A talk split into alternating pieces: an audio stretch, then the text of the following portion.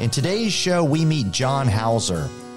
John works in a grocery store, and it is normal for John to see people healed when they come through his checkout stand. John is activating as a son of Most High God, being love to the people that come through his line, and he's seeing the sick healed. You can also, and John's going to teach you how to do it.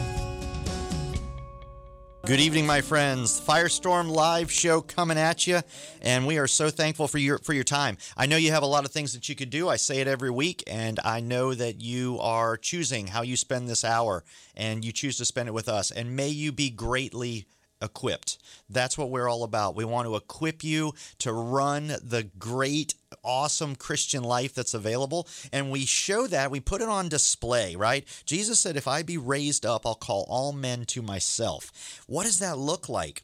So, the Firestorm live broadcast is all about bringing you testimonies from regular Christians, normal, regular people just like you. These are, you know, I have a lot of friends that are in full time ministry, they're pastors, and, and that's awesome. I, that's awesome. I'm ordained too. But you notice I don't have a lot of pastors on the show not because I have an attitude against pastors. I love them. I mean, it's an amazing um, calling. It's an amazing ministry that they do, and f- actually, they're way under uh, cared for. So love your pastor recklessly. But the reason I don't have pastors on the show generally is because it's too easy for people to say, well, of course you're praying for people and seeing people saved in the grocery store. You're a pastor. That's your job. That's what you're supposed to do. That's why you signed on. I'm here to say that's all of our jobs.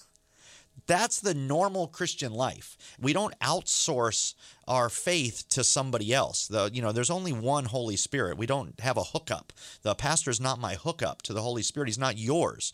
So my guests are just folks that are moving in a normal lifestyle. They're not necessarily going to a building with a steeple on top for their job.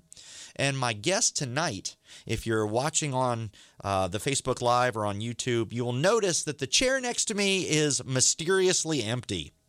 I do indeed have a guest, and I have an amazing guest, but my guest is in Washington State, Tacoma, Washington. I met John Houser a couple times this you know this year more than once we've spent some time together at equipping conferences where we just run and encourage people and take them out and show them how to uh, love Jesus and see people saved and see people healed and see people delivered as a normal part of life. And my friend John Houser is such a fantastic man of modeling how to do this. You know, I feel like there's a lot of folks that are listening that just know instinctively there's more. There's more. I've been in church my whole life. I'm living a life of submission to the Lord. I'm, I'm, I'm in prayer. I'm, you know, there, there's no known sin in my life. I, I'm loving my kids and my wife and my family, my husband, whatever. But there's, there's more. It, I feel, I still feel kind of dry. Well, I'm here to tell you that that can be very normal and it can be quickly just healed. That can go away really fast. And the way it goes away is when you find out that you are not on this planet to get your needs met by God, but you're actually here to manifest Him and His love for the world every day, everywhere you go. When you start doing that, you start, there is an excitement and an adventure of the Christian life. And my friend John Houser has got a slew of testimonies. It's going to be amazing. So, John, thank you, my friend, so much for joining us as our guest on Firestorm Live tonight. Thank you so much, Scott. Uh, I'm just so appreciative to be here tonight. Thank you. Amen. And you took some time. I know it's a few hours difference out there. You're in Tacoma, Washington, right? Actually, Puyallup, but Tacoma is right next to it, and it's a whole lot easier to say Tacoma than Puyallup. I don't even want to try. So yes, thank you for for joining us tonight. So John, I'll just introduce you a little bit, and then let's just roll right into what God's doing with you, because I know it's going to excite our guests, our our our, our listeners tonight. So, Perfect. John, you were in full time ministry, and the Lord called you out of that ministry, and that's that had to be um, a nerve wracking time. And in, and what the Lord did is He moved you into a grocery store, secular grocery store. This is not most people would say you don't go into ministry, you go work at a grocery store. However, what you were telling me and what you're going to share tonight is that the Lord taking you out of full time ministry and putting you in the marketplace actually increased the ministry you were actually doing manyfold. And it is a normal day for you, a normal week, to pray for 15 or 20 people in the grocery store. You're seeing people healed supernaturally. You're seeing people redeemed, families put back together. You're seeing people saved in the grocery store. And you saw all this when you got out of full time ministry. Is that generally correct? That's pretty much it. I went from being a senior ha- uh, senior pastor to cleaning bathrooms eight hours a day, 40 hours a week. Wow. And you were telling me the timing of that is really just a, a God thing because you got out of full time ministry. The Lord moved you into the grocery store, and then COVID hit, which yeah. closed our churches, but grocery stores are essential. Exactly. And, you know, as that ministry closed, and I, I'll be honest with you, I started to be a little bit anxious about Lord, what am I going to do now? Uh, suddenly, my wife and I are both unemployed, and we need an income. Yeah. And I was I remember praying one morning, saying, "Lord, what do I do? Where do I look?" And the Lord spoke very clearly to me and said, "Concentrate your focus on one or two places, either places that provide health care, mm. Like a hospital, or places that provide food." And I went, "Great! I have grocery stores right down the street from me." and that's where I went. I applied. I got on there, and that's that's where the story starts. Amen. Well, you know what what's exciting for me i want to get right into the right into the meat which is the testimonies.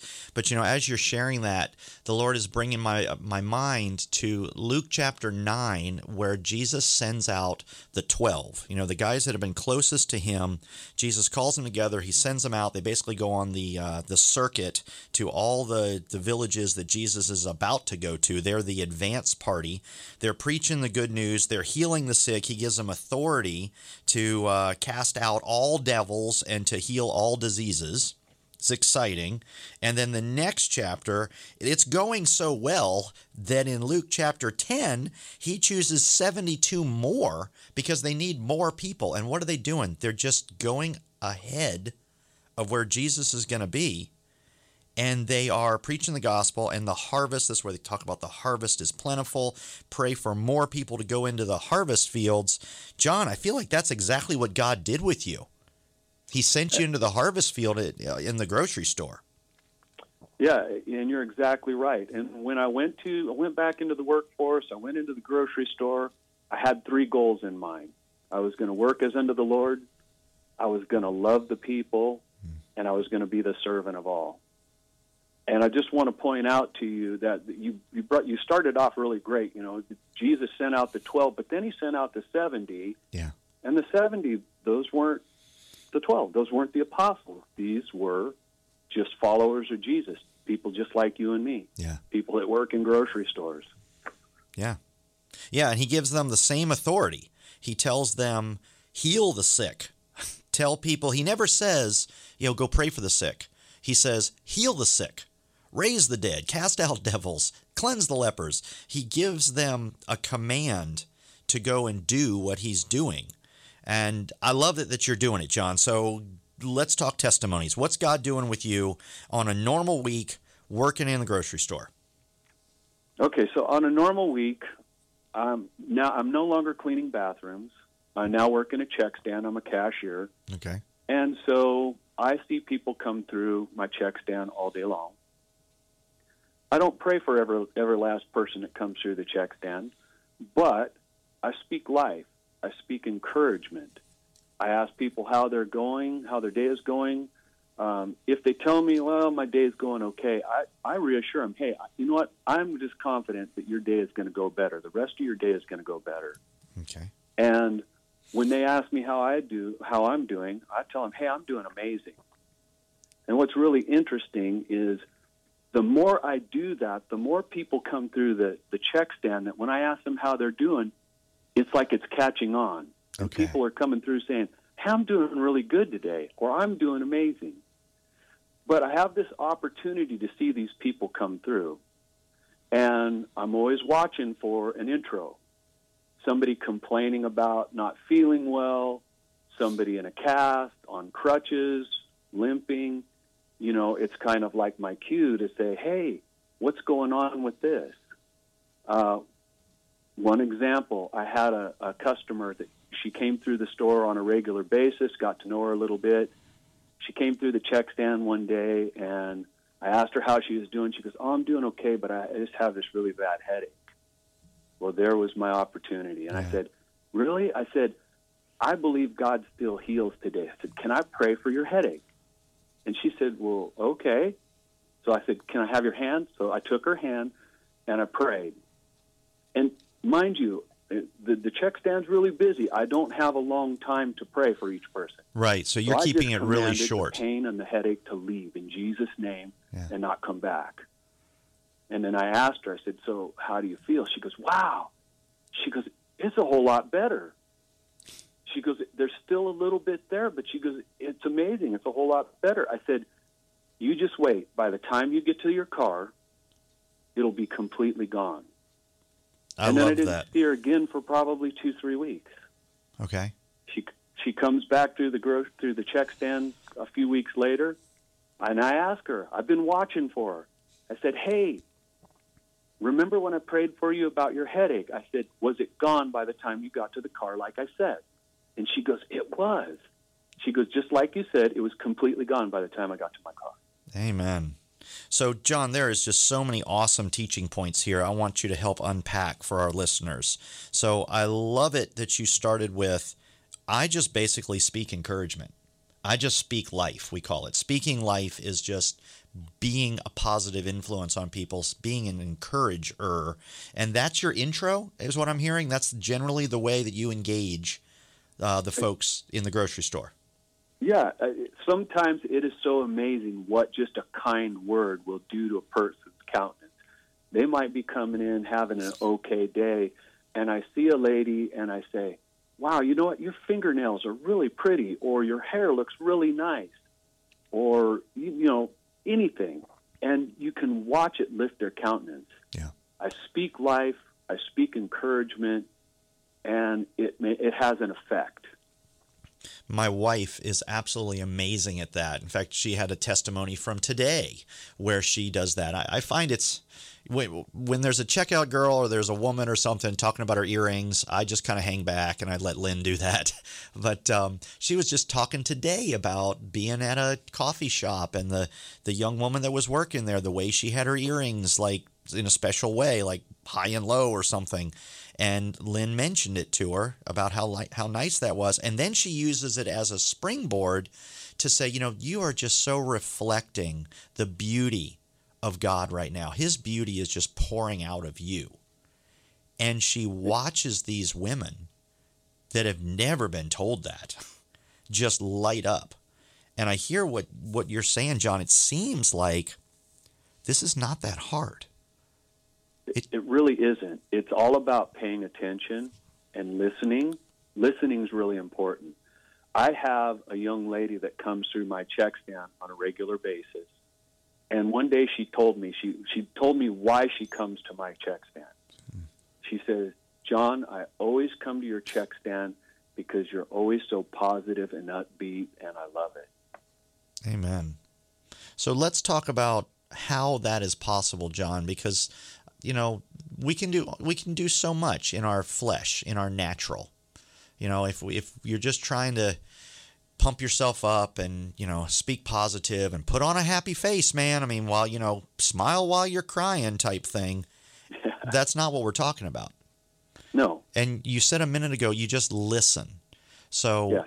I think I know what that means, but if you could kind of define um, how you're able to stay positive and encourage people, I, I know you. I know it has nothing to do with your circumstances. It's not about how your day is going.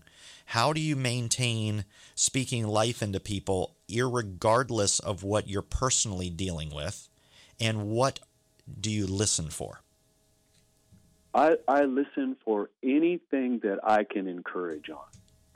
If somebody's coming in and they're having a bad day, I like I said, I try to tell them, "Hey, I'm confident your day is going to get better." If they've if they're telling me they just lost a loved one to COVID, because I've heard that several times at the check stand, I just tell them, "Hey, I am so sorry for your loss," and ask them, "Is there any way I can pray for you?" Um, a perfect example might be not not in the check stand. This happened in the break room upstairs with coworkers. I came in and there was some ladies in the break room. I asked them all how their day was going. Two of them said good. One said, "Eh, it's okay." And she goes, she just asked me. She goes, "John, why are you always so positive and upbeat?" And I said, "Dear, it's simply the kingdom of heaven that dwells within me." and then it got silent real fast. I love that. The kingdom of heaven dwells within me. You know, there's a lot of churchianity sayings that people could say at that point. You know, we, we have a certain lingo in the church. Oh, you know, we just go from glory to glory. Okay, what does that mean? Or, yeah, you know, God, li- God lives in me. Okay, what does that mean? But I love the way that you put it. The kingdom of heaven lives in me. And I feel like that's just intriguing enough for people to want to know more. So, how do you follow up with, yeah, it's the kingdom of heaven that lives in me? Where do you go after that? Well, it, it depends on your response. The, the, in this particular circumstance, my break was short. It was a short break. The room went completely silent, and I knew that you know, there's I have coworkers thinking, "Oh, here comes John. Nothing gets him down. He's a Jesus freak." And that's okay. Yeah. I wear that title with a badge as a badge of honor. I am a Jesus freak. I love the Lord. And so a lot of times when things go cold or things go silent, I just let it go. Yeah. I don't push, I don't pursue, but I'm always looking for opportunities. So this particular lady, I check on when I before I start my shift. I make sure I go to her department and I say, "Hey, how's it going? How are you doing?" And then I just listen, and I look for the opportunity to say, "Hey, can I pray for you?" Sometimes they say yes. Some this this very particular woman, um, I asked her yesterday, just the other day. I was in the grocery store and I saw her, and I asked her how she was doing. She said she was doing okay. I asked her if there's any way I could pray for her, and she goes, Nah, save it for those who really need it. Okay. Yeah. And at that point, I just let it go and I keep doing my thing yeah. and waiting for the next opportunity, whether it's with her or somebody else. And I love the way that you introed, um, you know, praying for the sick because you know, you and I have been doing this for a while and we've shared some cool testimonies together just preparing for the show. I find, and I, I there's a question here for you. In my experience, people are very interested in sharing with you their hurt, like their owie. What did they do to themselves? Oh no, what happened to your knee? Oh no, what's up with your shoulder? If they're in, you know, like an obvious shoulder harness or something. Um, I've found that's just being friendly. It's not prying, it's friendly that people want to tell you, oh, I was playing, you know, sand soccer with my son and I fell and twisted my ankle and that's why I'm in the crutches. The way you introduced it was, I believe God still heals today. I love that statement because to me it seems like there's a curiosity factor there. I believe God still heals today. Have you do you find that leading with that, I believe God still heals today, is that a opener to continual dialogue? Absolutely. And I don't always use that. Sometimes I'll just say, when they're telling me about something, I'll just say, hey, can I pray for you? Okay. And I, I've had very, very few people say no. Yeah. But the story, the way you just prefaced that, just brought to my remembrance another incident of someone that I prayed for. He came through my check stand. He had his arm in a sling, and I just simply asked him, "Hey, man, what's going on with your with your arm?" And he says, "Oh," he goes, "I just had shoulder surgery, And he goes, I'm trying to heal up. And then I just said, Hey, I believe God still heals. Can I pray for you? And he said, Well, sure. So I pray for him. He says, Thank you. He goes on his way. I don't see any instant manifestation. You know, he didn't say, Hallelujah, I'm healed, and throw his, throw his sling down on the ground. He just went on his way. Three days later, he comes back through my check stand, and I don't recognize him because he doesn't have his sling. Awesome. And so I, so he says to me, he says, "Hey, do you remember me?" And I go, um, "Maybe." I see a lot of people come through the check stand. He goes, "You prayed for me about my shoulder, remember?" He goes, "Check this out," and he takes his arm and he sticks it straight up above his head like it was never hurt. And I go, "Man, isn't God good?" And it was just, it was awesome. It was awesome. And that is for the unique, elite, few anointed, or is that available for every believer? It's Jesus said in John fourteen twelve. He says, "Because you steadfastly believe in me, the works that I do shall you do also, and greater works shall you do, because I return to my Father." It's for all believers. It's for all believers. In fact, as I was, you and I were talking earlier before the show the other day, and we were talking about um, Matthew 17 and Matthew 9. And at the end of Matthew 9, after the Mount of Transfiguration, you know, after Jesus had cast the, the epileptic demon out of the boy, they're walking down the road, and the, the disciples are kind of arguing amongst themselves who's going to be greater. And the Apostle John speaks up to Jesus and says, Master, we saw someone casting out demons in your name and we forbade him. Now, I want you to think about that. The disciples saw someone casting out demons in Jesus' name. So, this someone must be a believer because he was using Jesus' name to cast these demons out. Well, what was Jesus' response? He said, Don't forbid them. Those who are not against us are for us. In other words, he's using my name, he's exercising the authority of my name, whether he is part of the 12 or following us or not. Let him exercise the authority of my name and let him destroy the works that the devil is doing in those people's lives. And so it's for the believer, those who believe. Yeah, and that's the that's the bar. The bar is are you a believer? And I think that needs to be in some ways clarified. Okay, well what do you believe? Do you believe that I said a prayer so I'm going to go to heaven? Because Jesus never told anybody to say a prayer to go to heaven. He said, "Follow me." He said anyone who would come after me must first deny himself. So, what do you believe? And I just want to encourage listeners right now that what if what if we don't say a prayer to go to heaven when we die, although you're going to go? That's the the the that's going to happen. That's not the goal. What if we say a prayer to get heaven into us right now, and then for the rest of your life, you manifest He who lives inside of you? Don't you know that the very Spirit that rose Jesus from the dead lives in you? You manifest that in this world as he is in this world, so are we.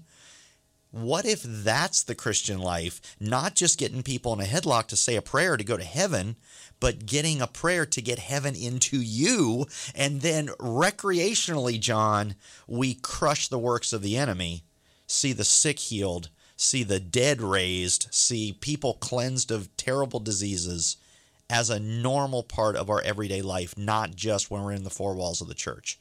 Is that available to every believer? Absolutely. The second half of one of my favorite scriptures, and it's a contrasting scripture, is John 10:10. 10, 10. The thief comes only to steal, kill, and destroy. That's the devil. That's the kingdom of darkness. Jesus says, "But I came to give you life and to give it to you abundantly." Now, that abundantly doesn't mean that, that that's not just when you die. Yeah. That's abundant life here and now.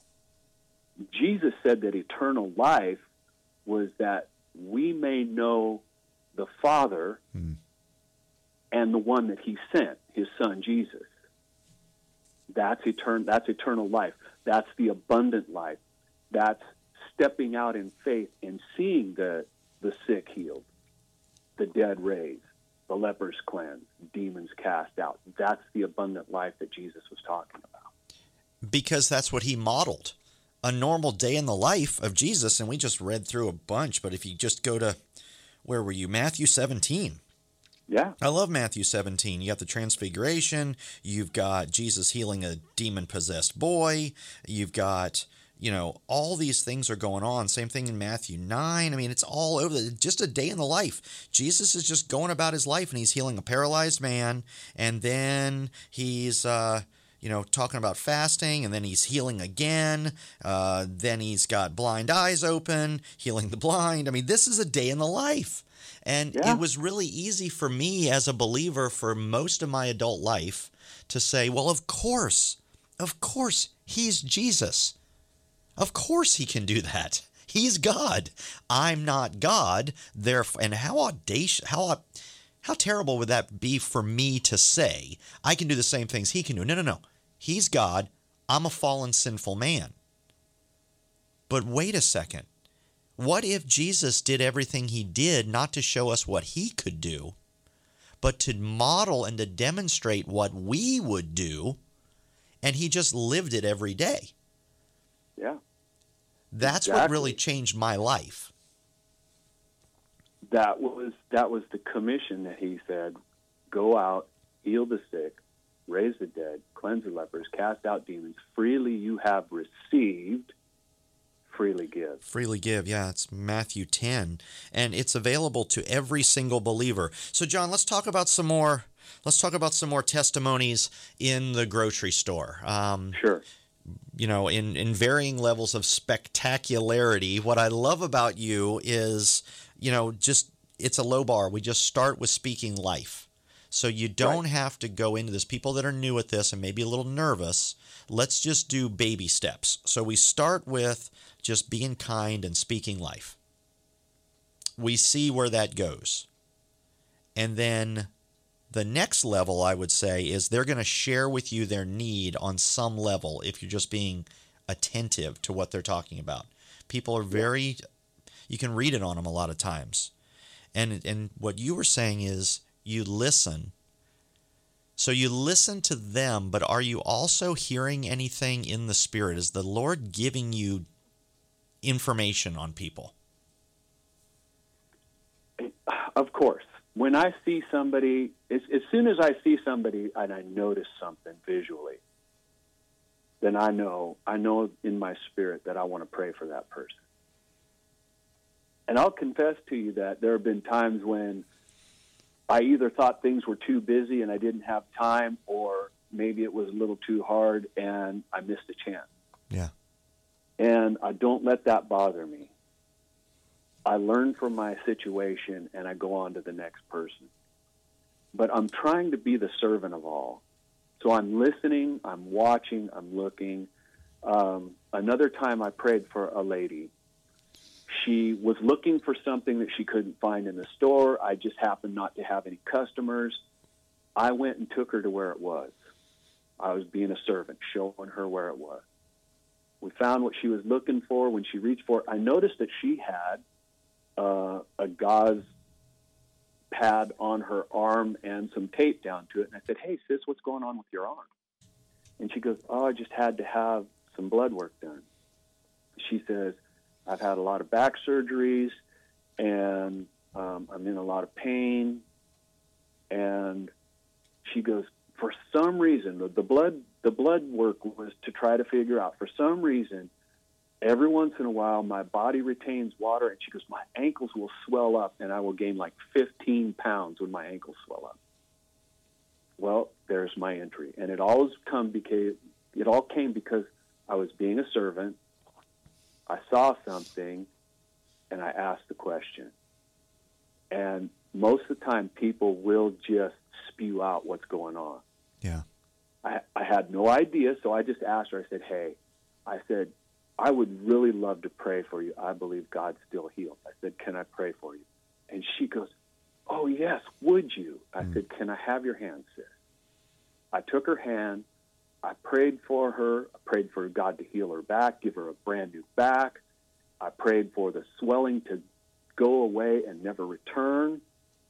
Didn't see anything immediately, but I saw the woman's countenance just jump. And when it was all, when I was finished praying for her, I said, "You know, Jesus loves you so much." I said, "Sis, can I give you a hug?" And she goes, "Absolutely." I give her a hug. I go back to work. I leave her right there, and I head back to work.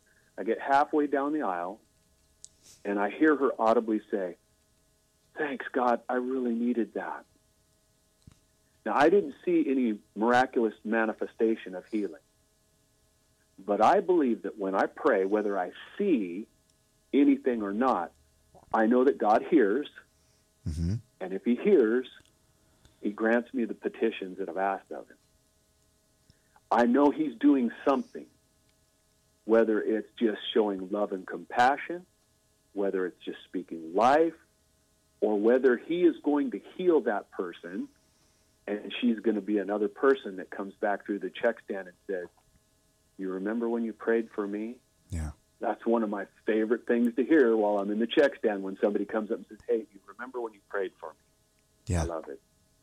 And that's available to every believer. Hey, if you are just tuning in right now, you are listening to the Firestorm Live broadcast. I'm your host, Scott Gilbert, and it is my honor every week to share with you testimonies of regular believers just like you that are praying for people, being the hands of Jesus, moving in love every day as part of their normal life. They're praying for people in the line at the bank. They're praying for the barista. They're praying for people in the checkout stand at the grocery store. They're praying for people in the parking lot of the Home Depot. All of these normal parts of life. And I tell you what they're seeing. They are seeing people, just like my guest just shared, just come alive and light up because that person knows that they they're loved, that God loves them, that God sees them. Yes, we're seeing people supernaturally healed and we share those testimonies and it's amazing. And yes, we see people rededicate their lives. Yes, we've seen families get back together, um, broken families that are now back together just because somebody connected with a stranger in the Lowe's parking lot, made a connection prayed a blessing over them in the name of Jesus. And you know, God says that my word will not return void. So when we put it out there, Jesus is the word. It says in John 1 1, Jesus is the word, right? The word was with God and the word was God. And he came and he dwelt among us. So whenever we share the word, we're sharing Jesus, and Jesus just moves in power. That is what the Firestorm Live broadcast is all about, and it is my honor to encourage you and to equip and hopefully provoke you to step into the fullness. Run with us. So you can find all this information on our website at firestormunited.org and on Facebook at Firestorm United. We share testimonies, we share ways to get a hold of us and connect with other people that are living this way normally. And my guest tonight is John Houser. John lives in Washington State outside of Tacoma. And John was in full time ministry, and the Lord took him out of that, put him in a grocery store right before COVID, uh, where he started at the bottom, cleaning bathrooms. He said he went in there with the heart of a servant. And it is normal for John, in his capacity working in a grocery store, praying for people every day. It is normal for John to pray for 15 to 20 people a week and see people healed normally, regularly. John, I want to thank you for being with us. And I want to go to kind of an awkward topic. I got to be honest with you. This is the stuff that people don't ever talk about but I'm going to talk about it because I'll never lie to you, listeners. I'm going to tell you exactly as it is. And a lot of people are thinking, what do I do when I pray for someone and I don't see them healed? Some people say, what do you do when you pray for them and they don't get healed? I don't like to say you pray and they don't get healed. You pray and you might not see it. You might it might not manifest in a way that your five senses can receive, but, John, what do we do? I know I'm certain you've had many experiences, as have I. when we pray for someone and we don't see a change, how do you handle that? Well, you, you know, I just continue to press on. I keep pressing on, moving forward. If I pray for somebody and I don't see anything, it doesn't change the gospel message. It doesn't change the truth of God's word. When I pray, I expect something to happen, whether I see it or not. And I'll be honest with you, I, I absolutely abhor cancer because it's killing people left and right every day. And I'm sick of praying for people with cancer and them dying. Yeah. I, it just makes me sick in my heart. But I don't let that deter me. When I pray for somebody and I don't see anything and things don't go the way that I had hoped, I press forward and it makes me more determined to pray for that next person with cancer. I love that because it's almost like you're flipping the script. Um, when I, uh, just a real personal testimony, we had a, a young woman that actually ended up staying at our house for five or six weeks. She was getting a new job. Her apartment wasn't quite ready. Uh, one of my wife's, you know, ladies' prayer groups said, "Hey, we have this young woman. She needs a place to stay for one night. No problem. We have a guest room, private bath. It's all good." Well, she ended up staying with us for like six or seven weeks because of a series of malfunctions in apartments and housing and all these things. So we got to know her really well. Lovely, lovely young woman, loves the Lord, um, more of a traditional background with the Lord, but that's okay. And her mother is a cancer patient, and her mother was in the hospital. And I shared with our friend that was staying with us, Oh, I'd love to pray for your mom. Okay, so they worked that out and got her on speakerphone in the hospital, and it was bad. Yeah, she's had cancer for many years and she's not very old, and it was just really sad.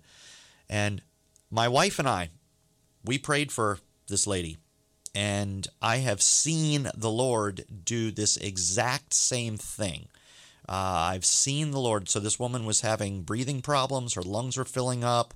Uh, cancer is ravaging her body. All she wants is to be able to breathe. I have seen this exact same thing, prayed for a woman who was at death's door, prayed for her, and the Lord, in a moment, clears out her lungs. The oxygen starts flooding her body. Uh, the fluids seep out, and she gets released 24 hours later. That's in a show in the in the history of Firestorm. If you look through, that was uh, Hayley Williams shared that testimony. I have seen this before, so I share that testimony with Laura's mom. I share that testimony and I say, you know, I've seen God do this before. I'm building faith, I'm building expectation.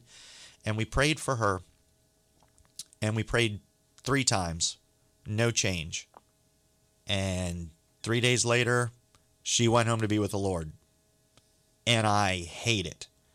I have no I hate death. It's the it's the enemy that's already been defeated. But when I don't see it, it really bothers me. So, what the Lord has taught me, and this might just be a teaching point for listeners, what the Lord has taught me is if you want to move in doing what Jesus did, if you want to move in that, you have got to get comfortable with when you don't see it. You've got to learn to move in that. Because if you think it's like learning to fish, if you think you're going to throw the line in the water with a worm on the end and you're going to pull out a fish in 90 seconds, which is what everybody hopes, then you're not going to be a very good fisherman. You're not going to fish for very long. There is a there is a level of just leaning into it, leaning into the mystery of Lord, you said, heal the sick. I can't heal anybody, Lord, but you live in me and you said to heal the sick. So when I pray for someone and I don't see it change, that is an opportunity to check your faith and say, okay, is my faith in what I see? Or is my faith, we don't walk by sight, we walk by faith. So, Lord, I'm just going to trust you and I'm going to go pray for two more. That's what I do. I take it as I just got hit and I'm going to hit back two more times. So I look at it as warfare. John, how do you handle it when you pray for someone and you don't see a manifestation? Or a loved one dies, or you were sharing with me a story of praying for a sweet five year old little boy. You want to share that one? Yeah, uh, it was really hard. Uh, it was a, a, a, it was actually the grandmother of the young boy, and she called me and asked me if I would be willing to come up and pray for her son at Children's Hospital. Um, her daughter was a brand new believer, and they were coming from a background of uh, Hinduism. And I, I later found out that the the boy in his bedroom actually had idols of Hindu gods in his bedroom. Um, anyway, he came down with cancer in his brain. Uh, myself and a friend of mine went up to pray for him, and here's this precious little boy. And he can, the, the, the cancer is advanced so far, the doctors have given him no hope. He can't talk anymore. About the only thing he can do is cry. Hmm. And he'd be peaceful for a little while, and then he'd cry. And we prayed and we prayed and we asked the Lord to heal him. And we came against the spirit of cancer and we did everything that we were trained to do. And we walked away from there going, okay, God, do what we can. And then turn around, and several weeks later, I get the phone call. My precious boy has passed. And at that point, your heart just sinks. And there's a moment there where you feel defeated and you can't stay there. Listen, when I pray for somebody and the Lord heals them right there in front of me, I don't get credit. Amen. When I pray for somebody and they they don't get healed, I don't get to take the blame either. Yeah. I pray in faith. I don't let it stop me. It doesn't change the gospel. It doesn't change the truth, but it does change the desire in me and makes me more intent on wanting to pray for that next person learn and keep striving and keep pressing forward. So when we pray for someone and we don't see a manifestation of healing, we don't see it change, or worse, they die, that should actually spur us on to do more, is what I'm hearing you say. Absolutely. I mean, I wish, it's my heart's desire to see everybody heal. Yeah. Jesus was 100%. Yeah, he and never missed. He, he healed every single one all the time. He said, "I only do what my Father shows me to do. I only speak what He tells me to do." Therefore, being he prayed for the sick and cast out demons, and they all left, I believe that it is God's will to heal everyone. Everyone. Yeah, I think Every that's a great point, John, because a lot of times we get our idea of what God's will is, I think, from our track record of perceived answered prayers. And like I said before, we don't have the capacity to gauge the answer to our prayers. We only have five senses. But we get our idea of what God's will is by a history of prayers. Well, instead of getting our idea what God's will is from Jesus, who was the will of God, everything he did was the will of God everything he said. He said like he uh, he only said what he heard the Father saying. He only did what he saw the Father doing. He said, "If you've seen me, you've seen the Father." So you want to know what the Father's will is? Jesus healed everyone every single time. So therefore, that must be the Father's will. So when I don't see it, what do I do? For me personally, I never ever blame the sick person. I think that's Amen. absolutely demonic.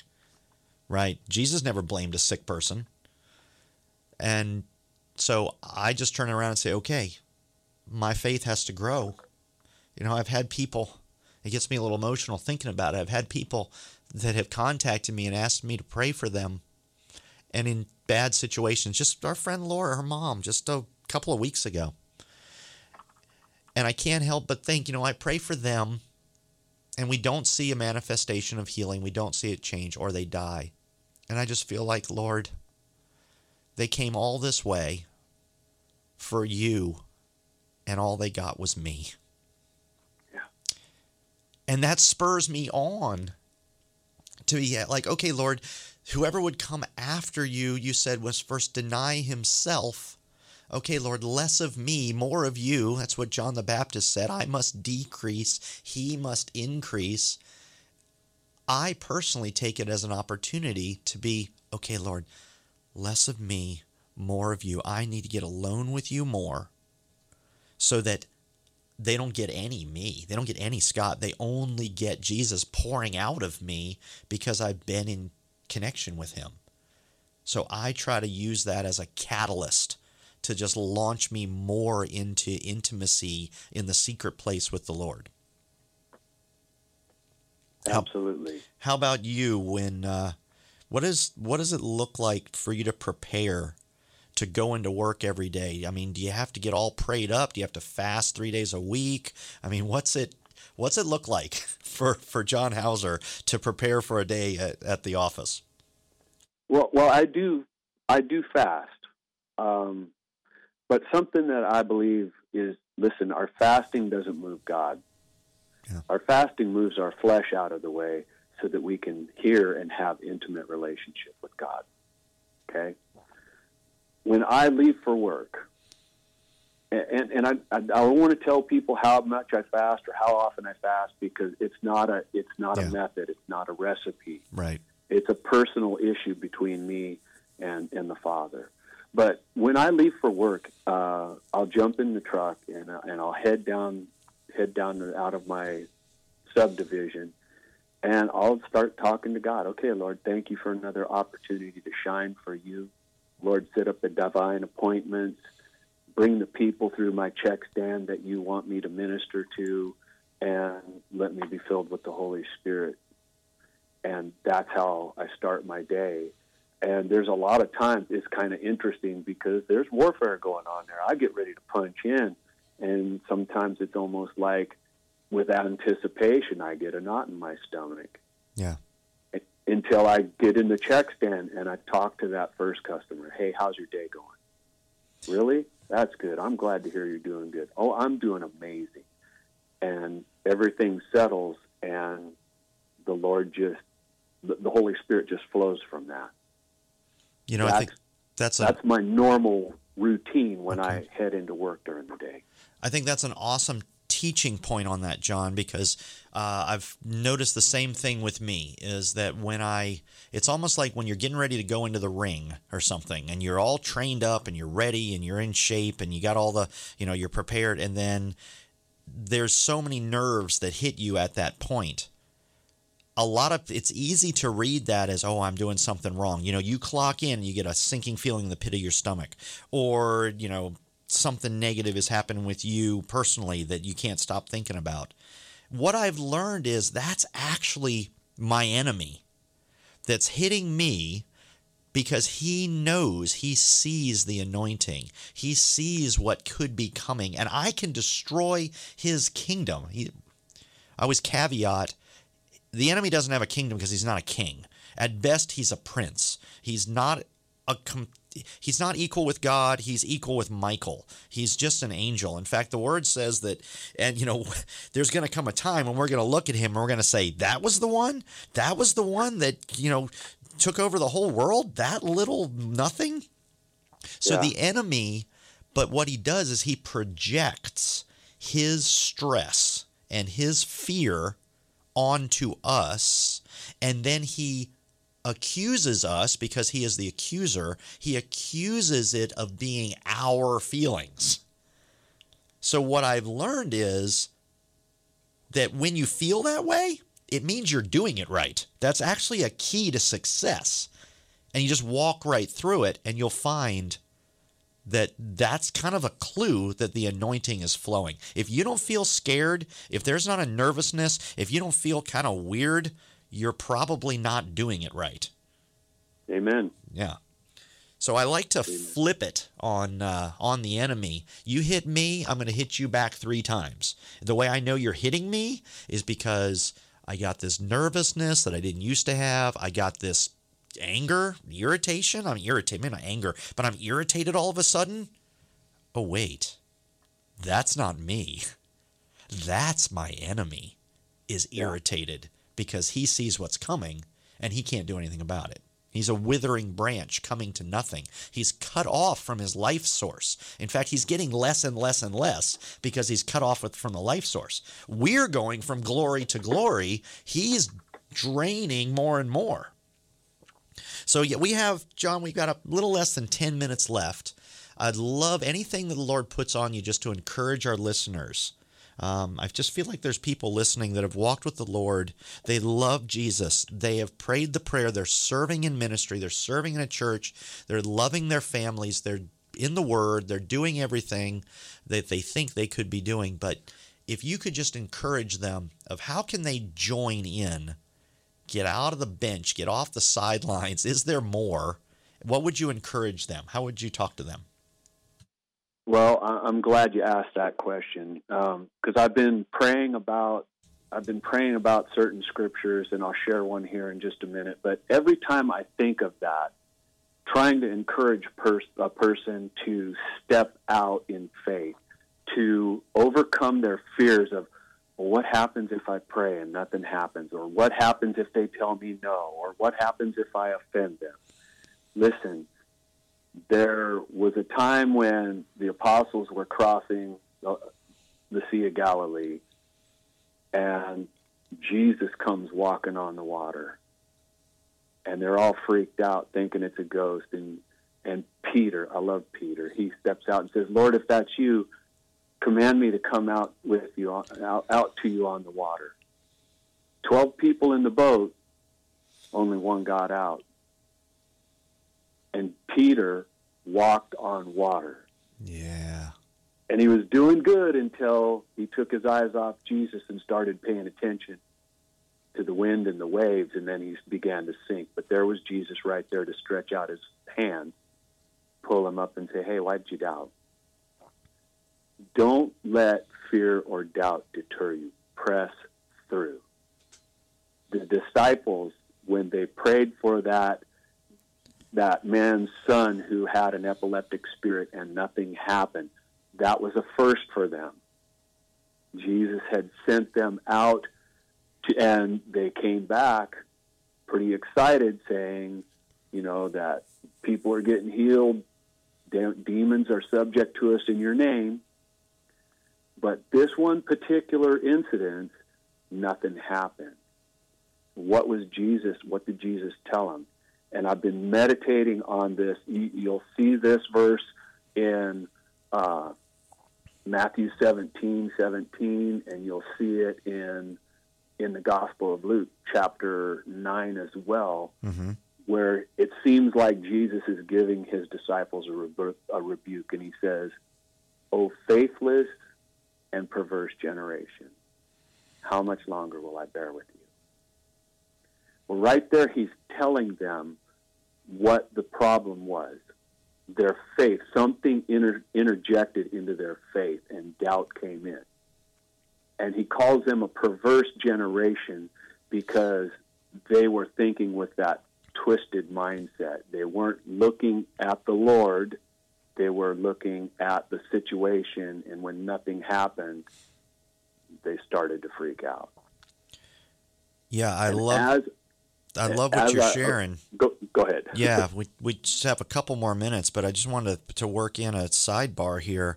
You know, this is after the Mount of Transfiguration. This is after Jesus has sent out the 12, sent out the 72. And you got to know that these guys, they were more acquainted and more educated with deliverance and healing than any other group in the history of the world. They had seen more, they had lived it, they had done it themselves. They were the pinnacle on the planet at the time, and they couldn't manage this demon in this uh, this par- this boy that was um, um, after the Mount of Transfiguration. He comes down, and the Father says, "I brought him to your disciples, and they couldn't do anything." And what I love about this, a teaching point, is what do you do when you don't see him healed? You know what the apostle, the disciples did? They pulled Jesus aside and they say, How come we couldn't? And Jesus doesn't smack them down. Jesus says, Yeah, this kind comes out with prayer and fasting. Jesus calls out the demon having neither fasted nor prayed. At the moment, he didn't do any of those, but he had done them. He had been filled in that level. And I think what he's telling the disciples is you got to train for this, guys. I mean, you got to train. You got to put your heart into this. And training looks like connect with the Father the way I do fasting, prayer, intimate time with the Father. I love it that Jesus didn't smack him down. So, John, in the last three minutes that we have left, uh, I would love it if you would pray for our listeners, anything the Lord gives you, and then just any kind of closing thoughts you have. Okay, but before I pray, yeah, I, I, uh, as I was as I was meditating on that scripture, Jesus saying, "O faithless and perverse generation." Mm. I do this little prayer march around my the lower part of our of our house, and as I was praying and I'm meditating on this scripture, the Holy Spirit just speaks to my heart and says, It's time for a generation to rise up and to be faithful and unperverse, untwisted. And we're seeing that happen all over the place with common, everyday people who are willing to step out of their comfort zone and pray for somebody in Jesus' name. Yeah. No matter what happens, they step out of their comfort zone, they pray in Jesus' name. People are getting healed, people are getting delivered, people are getting saved, and we're seeing it happen all over the place. This is that generation that will be faithful and unperverse. Amen. And you can be a part of it.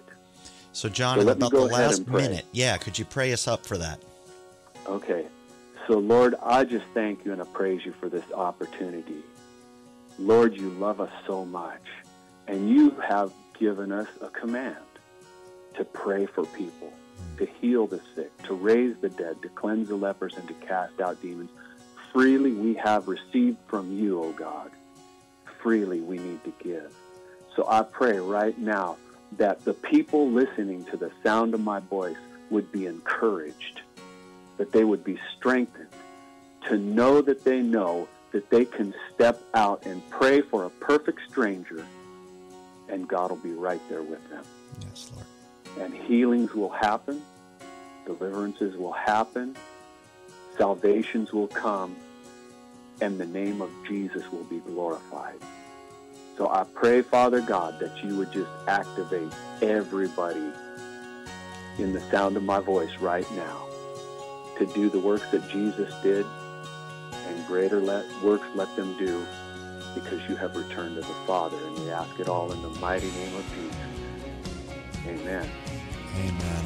Thank you for listening to the Firestorm Podcast with your host, Scott Gilbert. If you enjoyed today's episode, please rate the show on Apple Podcasts or Spotify and subscribe wherever you listen. If you're looking for more about the Firestorm Equipping Ministry, you can find us on the web at firestormunited.org. We're also on Facebook at Firestorm United. If you'd like to partner with us, equipping the body of Christ for revival, you can give on our website, firestormunited.org.